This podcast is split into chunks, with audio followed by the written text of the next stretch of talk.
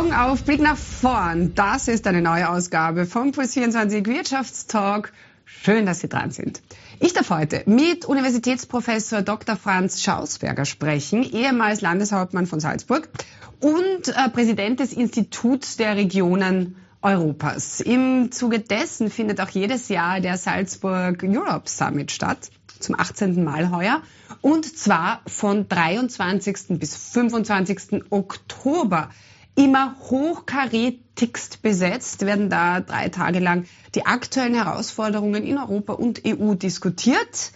Mehr dazu jetzt.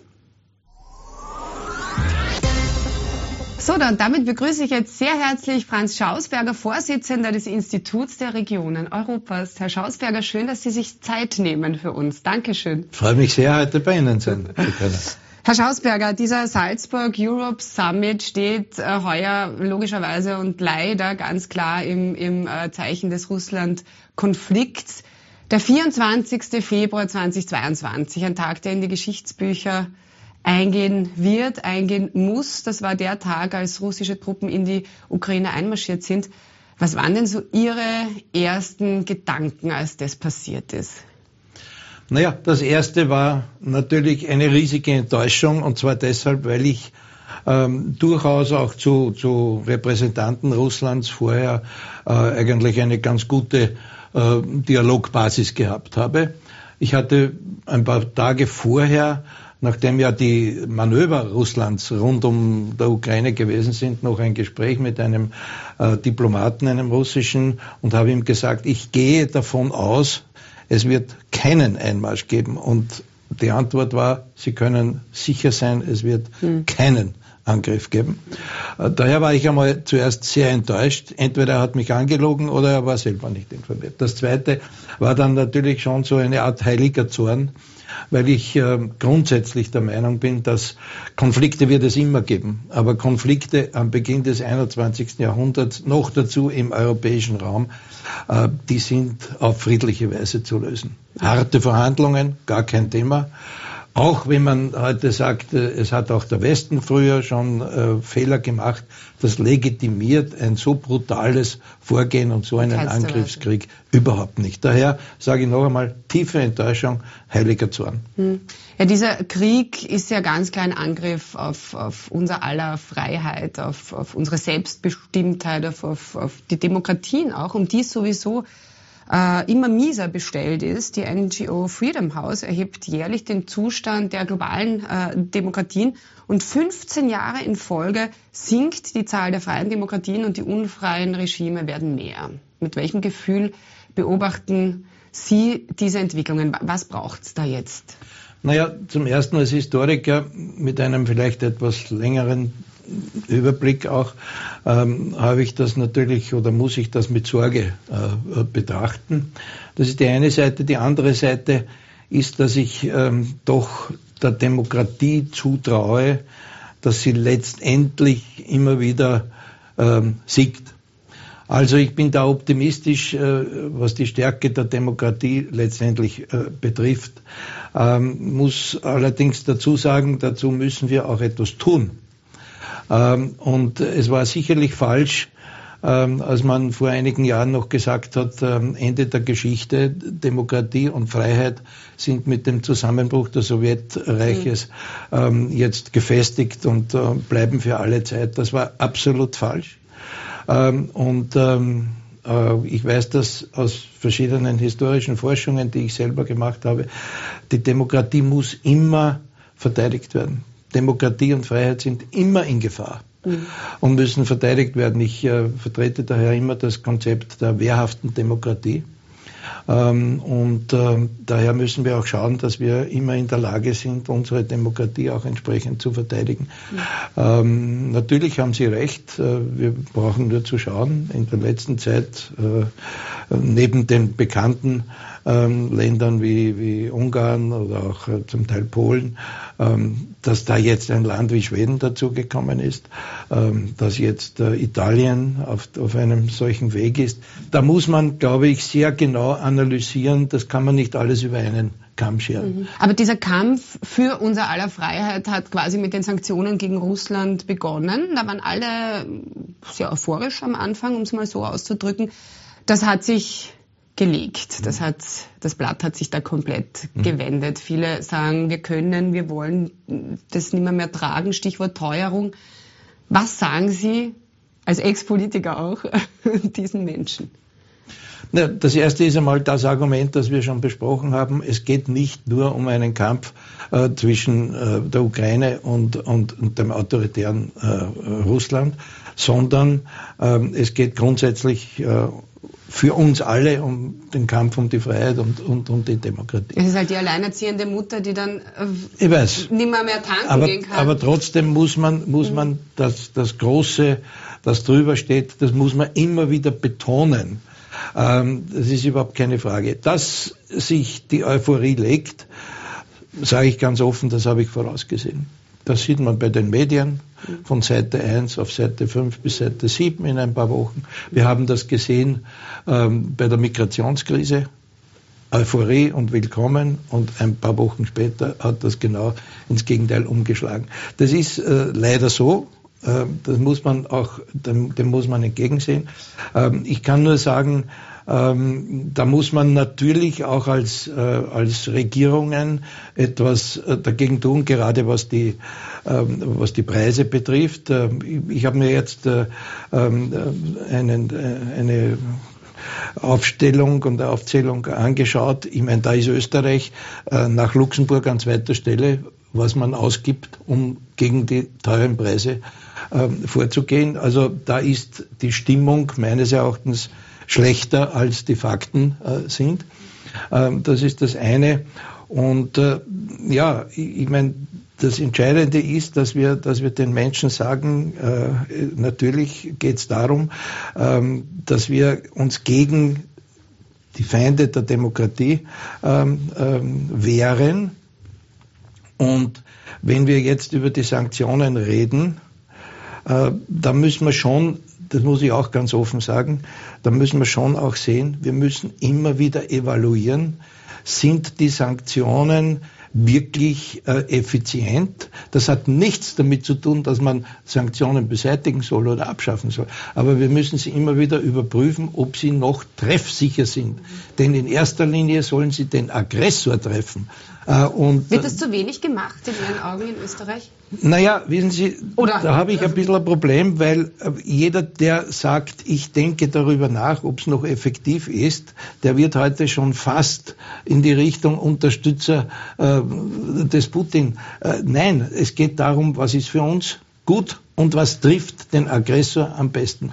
Und wir haben ja alle miteinander, das muss man ja auch ganz offen sagen, keine wirklichen Erfahrungen mit dem Krieg und mit Sanktionen gehabt. Das heißt, ob die vom ersten Moment an wirklich alle treffsicher gewesen sind, das stellt sich dann erst im Laufe der Zeit heraus. Und daher sollen wir auch bereit sein, darüber nachzudenken und nachbessern. Das muss nicht immer nur verschärfen sein, aber nachbessern und äh, effizienter machen. Mhm. Ein ganz großes Thema beim Salzburg Europe Summit wird auch ähm, die Sicherheitsordnung in Europa sein, die ja völlig neu gedacht werden muss. Wie denn genau in Ihren Augen? Naja, ähm, ich habe schon gesagt, die Demokratie muss sich wehren. Und wir haben geglaubt, wir, wir sind auf einer Insel der Seligen. Das wurde auch so vorgemacht, muss man wirklich sagen. Und das stimmt einfach nicht. Und da wurden sträflich Vernachlässigungen gemacht, wenn ich nur daran denke, dass eine, ein Land, ein Staat wie Deutschland die Wehrpflicht ausgesetzt ist, gleich aufgehoben hat. Und jetzt die Experten sogar sagen, wir wären nicht einmal in der Lage, unsere Verpflichtungen gegenüber der NATO zu erfüllen. Mhm. Dann kann ich nur sagen, das muss ja, da müssen ja alle Alarmglocken schrillen. Äh, und daher wird es notwendig sein, auch wenn das manchen nicht passt. Aber es wird notwendig sein, sage ich jetzt einmal, die militärische Ausrüstung aller Länder, aller Länder ähm, zu intensivieren. Und zwar natürlich nicht in Richtung eines Angriffskrieges, sondern zur Verteidigung. Ähm, und, äh, und, und da müssen wir alle mittun. Apropos NATO, äh, jetzt wollten Finnland und Schweden sehr schnell nach Kriegsausbruch NATO-Mitglieder werden. In Österreich, sage ich mal, ist diese Debatte im Keim erstickt worden. Der Kanzler betont auch immer wieder, dass die Neutralität Österreichs nicht verhandelbar ist. Dennoch die Frage, muss man ähm, diese Neutralität auch angesichts der Entwicklungen in Frage stellen, auch wenn das ganz und gar unpopulär ist in Österreich?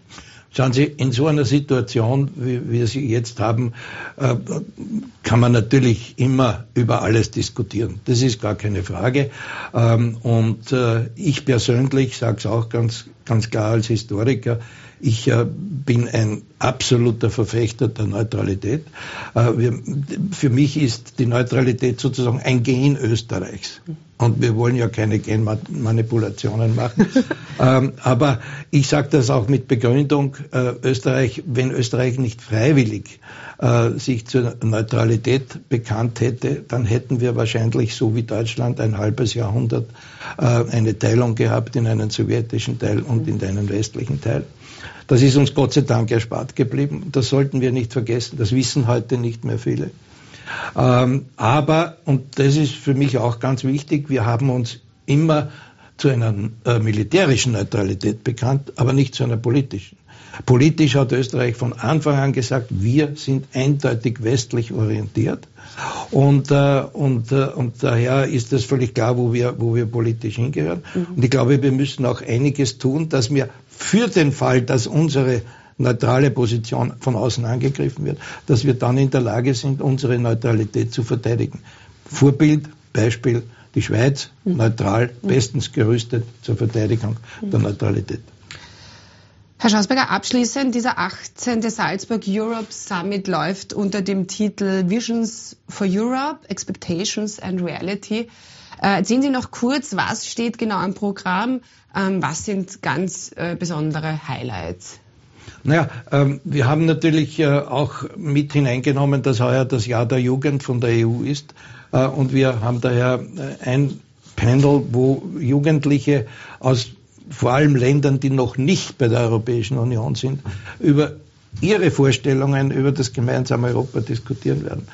Und dann haben wir ein großes Panel, ähm, wo äh, hohe Repräsentanten aus den verschiedensten Ländern ähm, darüber diskutieren werden, ob wir überhaupt diese vielen Krisen, die wir ja auch schon besprochen haben, ob wir die in der Europäischen Union überhaupt bewältigen werden. Überlebt die EU überhaupt alle diese Krisen? Und das wird sicher Sehr spannende, ganz, ganz Grund, grundsätzliche äh, äh, Themen und genau. Also da wird, da wird so, werden sozusagen alle alle Krisen, die wir derzeit zu bewältigen haben, zusammengefasst und dann wird man schauen. Denn ich sage immer, wissen Sie, im Detail zu diskutieren ist ja ganz lustig, aber man darf nie den großen Blick verlieren und vor allem auch nicht den Blick nachher. Mhm. Ähm, weil das muss man ein bisschen langfristiger alles diskutieren, ähm, grundsätzlicher.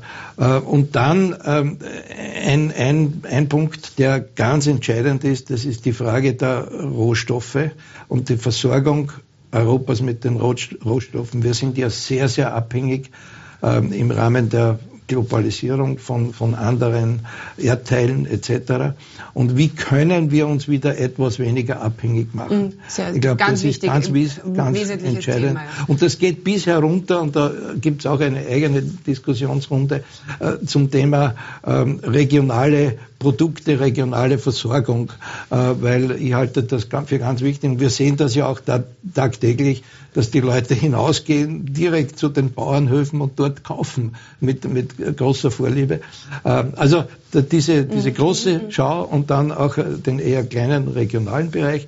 Ähm, dann kommt natürlich äh, auch ganz entscheidend auch die Frage, wie entwickelt sich die Digitalisierung weiter. Was haben wir da noch zu tun?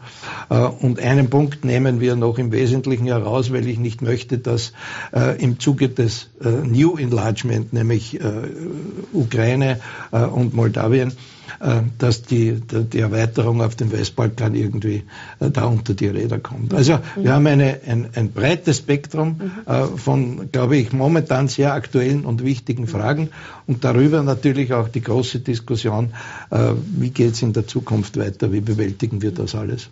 Vielen herzlichen Dank, Herr Schausberger. Wir spielen zum Abschluss noch eine Runde Spamagement. Das mache ich mit all meinen Gästen, ja. um sie noch ein bisschen besser kennenzulernen. Zuerst reden, dann denken, heißt das. Ja. ja. Herz oder Hirn? Herz. Heute oder morgen? Morgen. Jeder Mann oder jeder Frau?